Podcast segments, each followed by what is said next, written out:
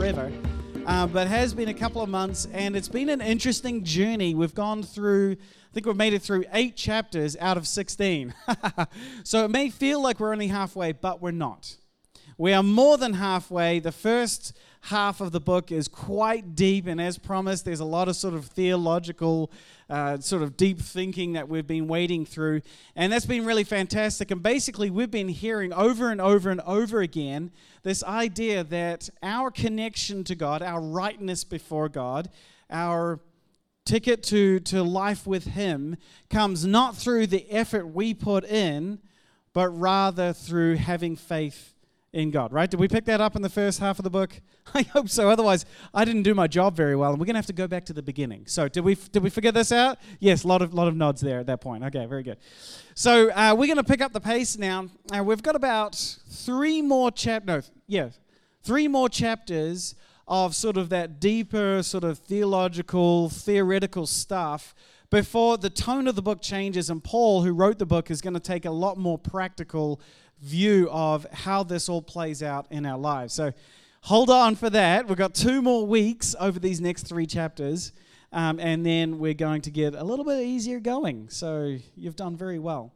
But these next two weeks are going to be interesting because Paul, before he sort of moves out of his deep professor stage, is going to unload a double barrel of controversy on us and he's going to give us a couple of things that are, are quite difficult for us to sort of work our way through. So it's going to be a fun couple of weeks. Now, of course, none of this was controversial to Paul. He was just simply stating things as they were, as he understood them, as God had expressed them to him. But 2,000 years of reading his writings has kind of muddied the waters a little bit and has created uh, some diverging ideas about what it is that he is going to be saying. So, we're going to start you off this morning with the easier of the two issues as uh, Peter, Paul, not Peter, Peter wasn't there. Paul dives into one of the main themes of the book of Romans, which is the relationship between God and Israel. All right, now, the relationship between God and Israel. This is going to be covering all three chapters 9, 10, and 11. So I told you we're, we're, we're moving quickly. Now, this relationship between God and Israel is based around the concept of heritage. Heritage is very, very important. Now, European culture doesn't really do heritage particularly well. That's at least from my experience. Uh, we don't do that very, very well. But if you're from uh, Maori or Pasifika culture, for example, you will understand heritage or lineage or whakapapa much better. And this understanding of where we have come from is very important, uh, probably to you. And to the Israelite nation, this was very important as well. So, what I want to do to start off with is I want to kind of give us a rundown, a recap of the story of Israel. Okay? And it begins with a promise to a guy named Abraham. Father Abraham had many sons. Many sons had Father Abraham. We know this. Okay. So many of you will know the story in uh, Genesis chapter 11 where God gives a promise to Abraham that he would be the father of a great nation. Even though he was like 100 years old, didn't have any kids, he was going to have a kid, and through that son, there was going to be a great multitude. The people, as, as more multitudinous than the stars in the sky, hence the picture of the stars in the sky. So he had this promise, and that through his seed, through his ancestors, blessing would come to all of the world. And restoration and reconciliation to God would come to everybody. So that was the story of, um, of Abraham, the beginning of Israel. Now, the next part of the story is very, very important. This is the Exodus and the law. Okay, so this is like a few, uh, uh, quite a long time after Abraham's promise. The nation, the descendants of Abraham, find themselves in Egypt and they're slaves, and this is bad. And so God enacts this amazing uh, rescue operation called the Exodus, where he takes Moses, or Charlton Heston, as we've got here, and he leads them out of Egypt and he through the Red Sea, and there's the parting of the Red Sea, and he takes them to this place called Mount Sinai. And he does something very important at that place. and he calls them his nation. Listen to these words in Genesis 19, Exodus 19, sorry. Now, if you will obey me and keep my covenant, God says to this group of people sitting at the bottom of the hill there, He says, You will be my own special treasure from among all of the peoples of the earth, for the, all of the earth belongs to me. So, out of all of the countries, all of the nations, all of the people groups, I am choosing you to be my special people. This is very, very important, very critical, very deeply entrenched in the heart of the Jewish identity. All right, now alongside this, um, we got the law. So Moses gave the people God's laws, which also becomes a key part of the identity of Israel. So that begins the nation of Israel. And then over the next thousand or so years, the nation of Israel sort of goes through this up and down, up and down, up and down. And God constantly pours out himself into this group of people. He gives them prophets to kind of guide them back to himself. He sends armies to discipline and punish them so that they will come back to himself. He sends them kings, he sends them um, judges, and other things like that. So he is pouring a lot of effort into his nation. And all of this leads up to the person of Jesus. So Jesus comes along and he is the fulfillment of all of the promises, all of the heritage of Israel leads up to the person of Jesus. And Israel rejects Jesus.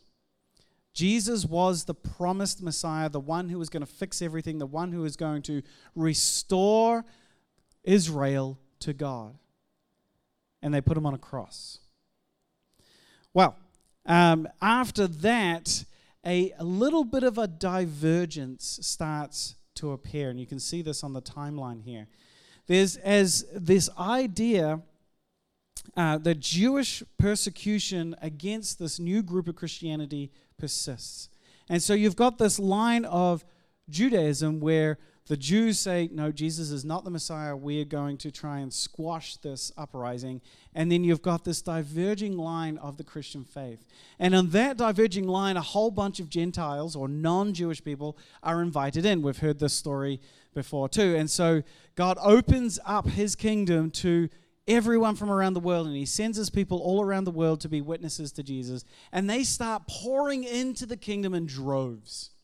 And so, very, very soon, the number of Gentiles starts to outnumber the number of Israelites or Jews in Christianity. And as the, the persecution of Christianity by the Jews continues, the divergence splits, and Christianity starts to lose its Jewish identity.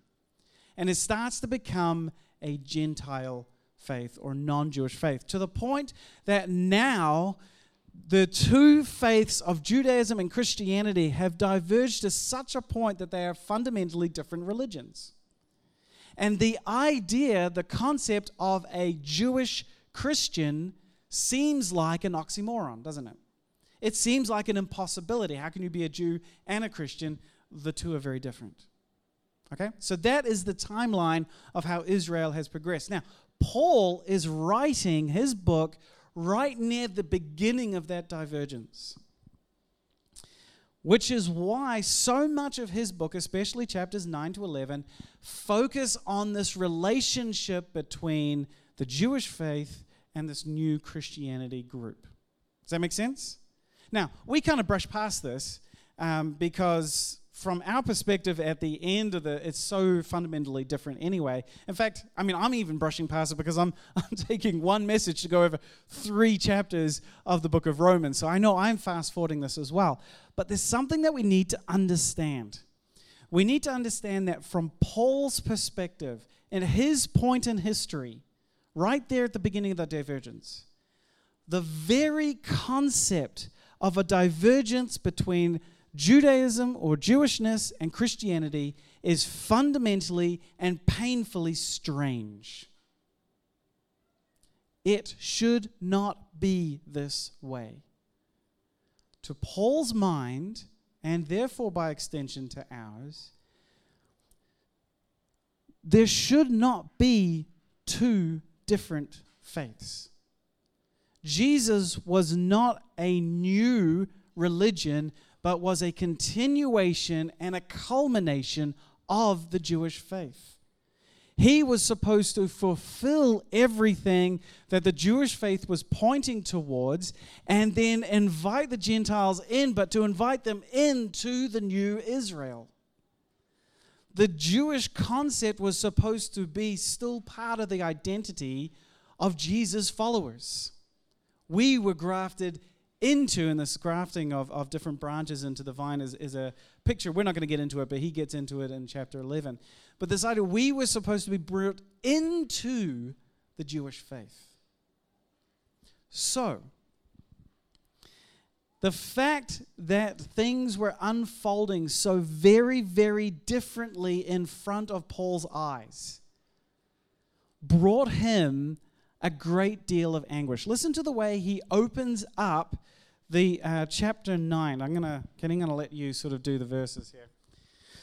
He says, I speak the truth in Christ. I'm not lying. My conscience confirms it through the Holy Spirit. I have great sorrow and unceasing anguish in my heart. For I could wish that I myself were cursed and cut off from Christ for the sake of my people, those of my own race, the people of Israel. Theirs is the adoption to sonship. Theirs is the divine glory, the covenants, the receiving of the law, the temple worship, and the promises. Theirs are the patriarchs, and from them is traced the human ancestry of the Messiah, who is God over all, forever praised. Amen. Theirs is the heritage of the people of God. Theirs is the promise. You can hear Paul's desire for his people coming through there. After all, it was supposed to happen for them. This is what was supposed to happen as they were supposed to come to Jesus. God had poured so much love and effort and promise into the people, the nation of Israel, for them to reject Jesus, to reject Him, is a tragedy beyond words.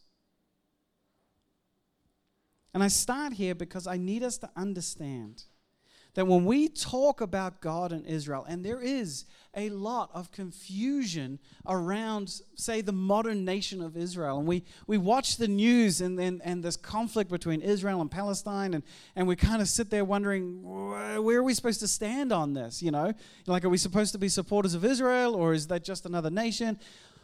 Whatever we end up discussing about all of that, about the state of Israel, about the relationship between God and Israel, we have to understand this is not purely an academic exercise. This is not just theory.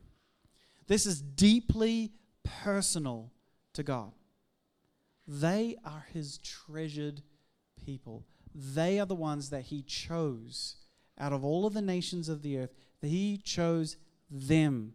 His heart's desire was that they would follow him. We must remember they are treasured by God even to this day. God's heart breaks not to have his chosen nation gathered together to him like a hen gathers her chicks under her wings. That was the image Jesus used as he looked at Jerusalem. So we need to understand that. But we also need to understand that Paul's desire for his people did not change his understanding of where they stood before God. Jumping into verse 30 of, of chapter 9. What then shall we say? That the Gentiles who did not pursue righteousness have obtained it, a righteousness that is by faith. But the people of Israel who pursued the law as a way of righteousness, and we talked about this before, have not attained their goal. Why not?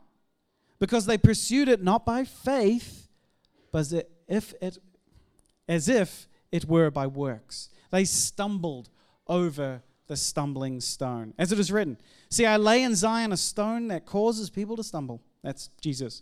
A rock that makes them fall. And the one who believes in him will never be put to shame. Brothers and sisters, my heart's desire and prayer to God for the Israelites is that they may be saved.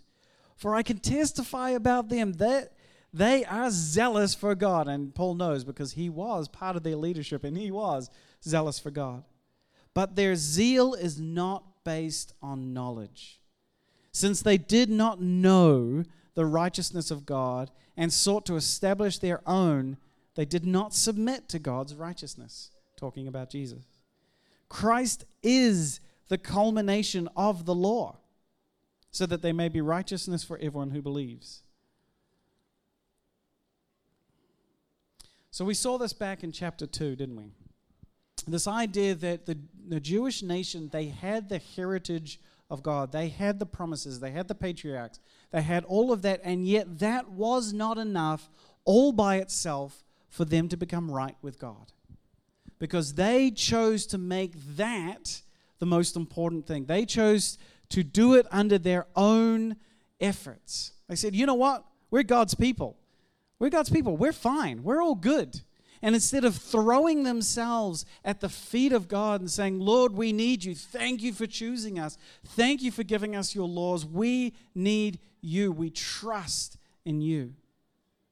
Instead, they got puffed up and they got arrogant about who they were.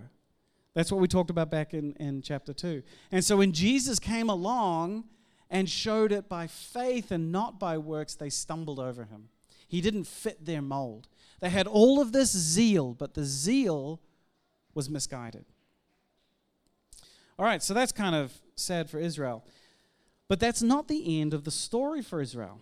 Jumping into chapter 11, listen to what Paul says. I asked them, Did God reject his people? By no means. I am an Israelite myself, a descendant of Abraham from the tribe of Benjamin. God did not reject his people whom he foreknew. And remember, we talked about that when Ty was talking. That foreknew is that relationship he had with us, that love he had for us before even we were born. God did not reject his people, whom he foreknew. Don't you know what scripture says in the passage about Elijah? Going back into the Old Testament. It says, How he appealed to God against Israel. Elijah said, Lord, they have killed your prophets and torn down your altars. I am the only one left, and they're trying to kill me. Elijah was a little bit of a woe is me type guy. He's, yeah. I resonate very strongly with Elijah. And what was God's answer to him? I have reserved for myself 7,000 who have not bowed the knee to Baal. So too, says Paul, at the present time there is a remnant chosen by grace. Now, this concept of remnant is very, very important. All throughout the Old Testament, this comes up, it crops up again and again. Every time God would come in and he would punish his people, he would discipline them, a lot of them would die. But he would always keep a portion, a portion of the nation that would carry on his promise. He would never completely destroy them. Much like Noah and his family on the ark in the story in Genesis, where God flooded the world, he kept a remnant that would carry on and fulfill the promises. So this is very important, and it's going to come um, back, become important again later. But there is also this. So there is a group of Jewish Christians that have remained. Even if the Gentiles outnumbered the Jews in Christianity, even in Paul's time, there was still a group of faithful Israelites who believed in the Messiah, as there is still today with Messianic Jews. All right, but everyone else still has a hope. In verse 11, again, I ask, Paul says, did they stumble so as to fall beyond recovery? Is that it? Is that it for the rest of the Israelites? Not at all. Rather, and this gets a little tricky, but rather because of their transgression, salvation has come to the Gentiles to make Israel envious. But their tra- if their transgression means riches for the world and their loss means riches for the Gentiles, how much greater riches will their full inclusion bring? I like this, I like this verse. I am talking to you, Gentiles. Inasmuch as I am the prophet to the Gentiles, and I'm supposed to work with you, Paul says, and I like that. I take pride in my ministry in the hope that I may somehow arouse my own people to envy and save some of them. See, there's this really interesting trajectory that happens in the early church. There's this God has his chosen people, right? The, the Israelite nation, the Jews, they are God's people, and Jesus enters into that space. Jesus comes first and foremost to Israel. In fact, he spends most of his time with the Jews. He doesn't spend much time with non Jewish people at all because theirs is the promise. He came for them. So then they reject God, and so the focus through Paul turns to the Gentiles. So first, Israel gets a chance, and, and they sort of reject it. So then God says, All right, well, I'm going to go to the Gentiles. So their mistake opens it up for the Gentiles. So we have them to thank. Thank you, Jews. But then the desire is that as the Gentiles, the non Jewish world, hears about Jesus, the desire is that Israel would get a bad case of FOMO and would kind of go, oh, hang on a second, what's going on over there? And I want to be part of this. And they would come back to God as well. Because here's the thing it is always best for the kingdom of God if the nation of Israel is in it. It is best for the kingdom of God if the nation of Israel is part of it and rejoined with it. That would make God so happy. And that should drive us to prayer for the nation of Israel. We should be praying that Jewish people all around the world would open their eyes to who Jesus is. That they would welcome him as the Messiah and the Savior that they were promised. That they would be waiting thousands of years for. That they would take hold of all of that was being given to them, all of that, and see that it is culminated in Jesus, and then turn to him. That should be our prayer for Israel. We should, we should pray fervently for that because that is what is best. Does that make sense? You on tracking for that? Well, cool. Well, I would love to at this point stop, um, and you probably would too, um, because that is a nice, easy, sort of wrapped up concept. And as we think about Israel, we can think about them that they do stand separated from God because of their rejection of Jesus, but we want to pray for them and, and love them back into the kingdom. Yeah? That's nice and easy. However, unfortunately, Paul does not stop there and he continues on in this thought, and that gets a little bit more difficult uh, and certainly a whole lot more controversial. Because he says in verse 25, he says, I do not want you to be ignorant of this mystery, brothers and sisters, so that you may not be conceited. Israel has experienced a hardening, and that hardening is contextually from God in part until the full number of the Gentiles has come in, or another translations, the fullness of the Gentiles has come in, which may relate to numbers or may relate to the, the concept of everybody being available to come in from the Gentiles. And in this way, all Israel will be saved. As it is written, the deliverer will come from Zion. He will turn godlessness away from Jacob. And this is my covenant with them when I take away their sins. All right, so very, very quickly, a couple of issues arise. Difficult ones.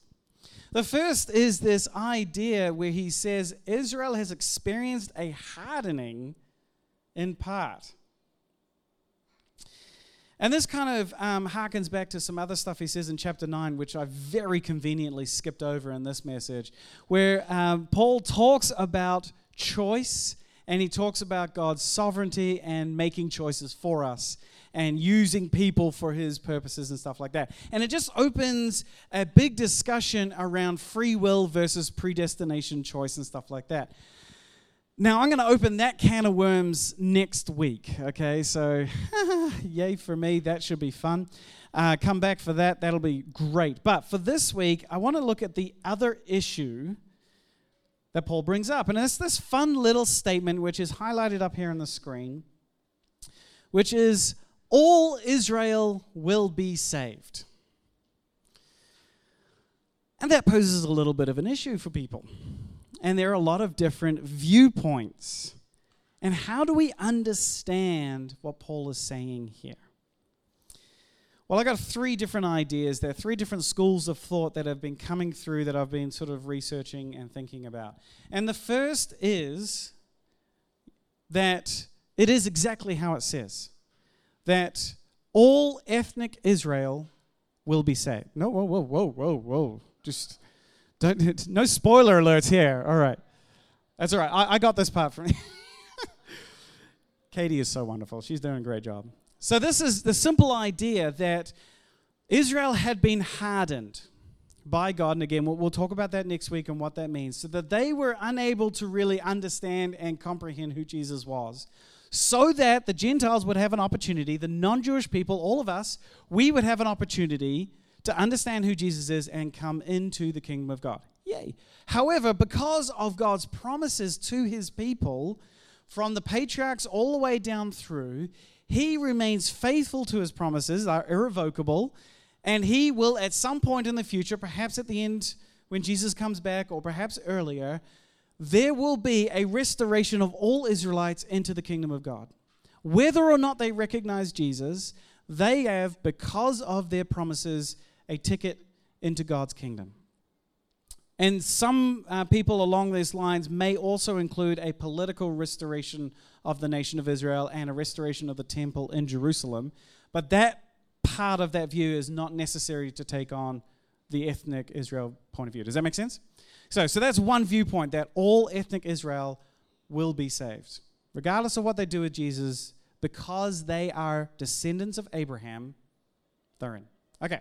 Second one takes the opposite end of the spectrum and says actually what Paul is meaning is not physical ethnic Israel, but spiritual Israel. So all those who believe in Jesus, both Jew and Gentile, will be brought into the kingdom of God because that's what the rest of the gospel really kind of was alluding to. So it includes faithful Jews and it includes Gentiles. They become the identity of the new Israel. Uh, this view may also include the idea that God has actually rejected ethnic Israel, as evidenced by the destruction of Jerusalem and the temple in AD 70. So some people take that view as well. And so the idea that Israel, the identity of Israel, has now moved to Christianity.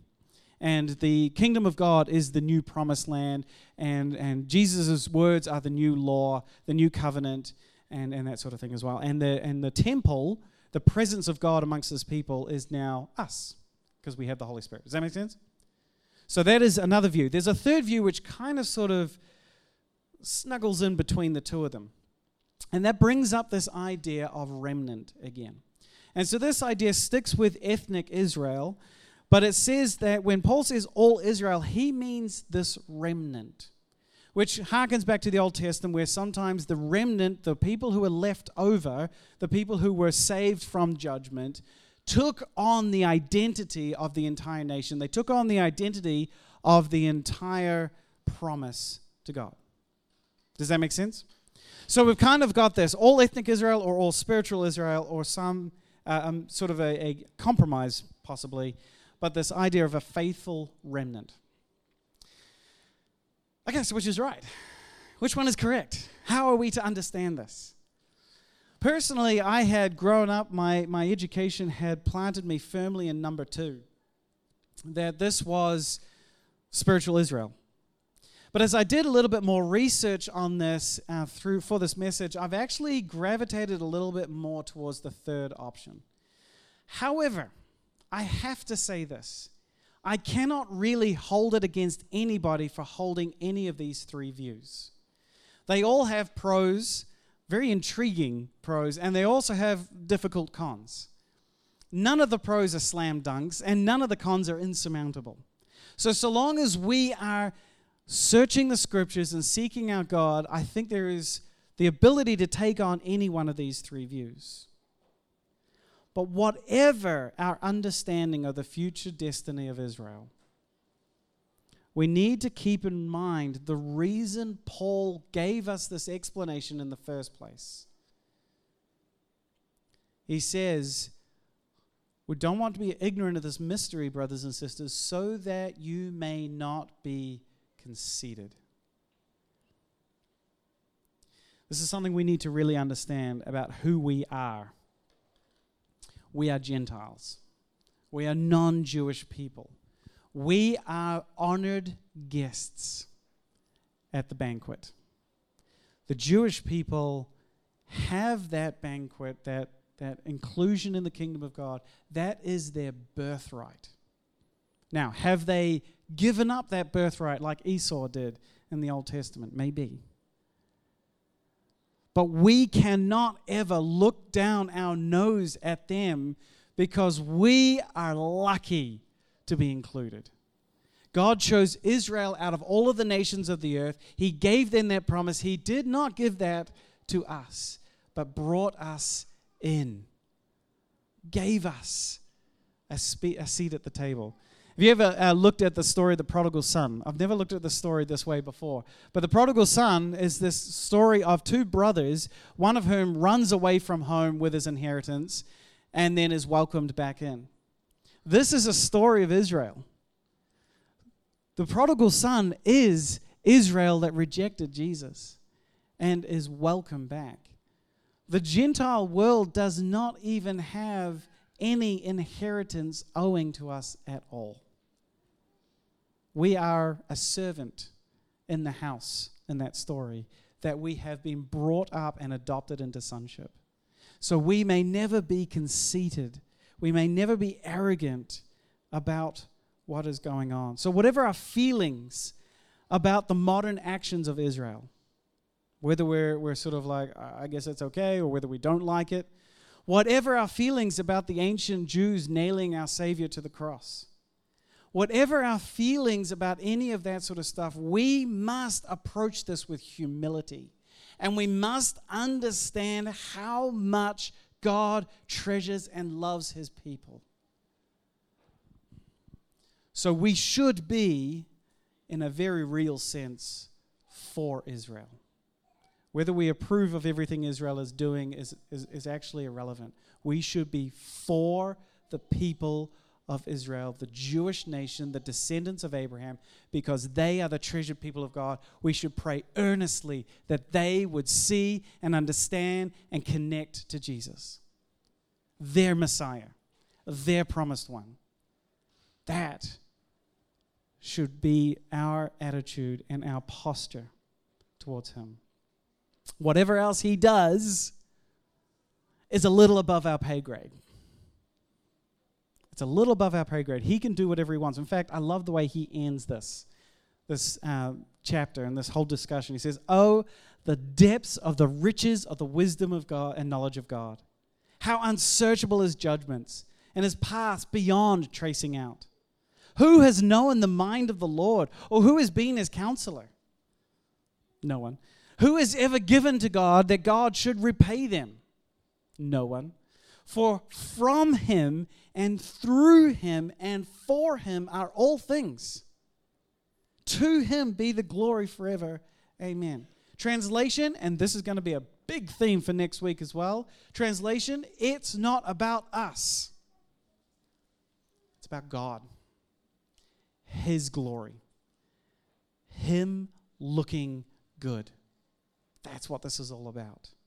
So, wherever we end up, that's where we need to be looking. That God is glorified in the world. And I believe through this, the most glorifying thing would be for his people to turn to him. Wouldn't that be something? Wouldn't it be something for the nation gathered at the bottom of Mount Sinai, treasured beyond all of others, given the laws and the presence of God, if they would recognize that what their promise was was that Jesus would be their Savior too. How beautiful the kingdom of God would be with the nation of Israel inside it. Let's pray. Lord, we, uh, we've grown up very far away from Israel. It is a place distinct and different from us, and, and we grow up in a culture not always knowing exactly how to think or feel about the nation of Israel. We know we have that history, uh, but we don't know what that does for us today. And, and Lord, I, I also don't know how you feel about everything that's going on in the world today, but I do know you love them. You love them, and you want to gather them under your wings. Lord, may our prayers always seek their benefit the benefit of the Jewish nation returning to you. Not for our benefit, but for yours, for your glory. We just thank you so much. Please give us a good posture, a good heart, and a good understanding that we would understand what we need to understand about things like this, but that we would also let go the things that we can't understand and that we, we can't wrap our heads around. And through all of this, Lord, may you be praised. It's in your name we pray. Amen.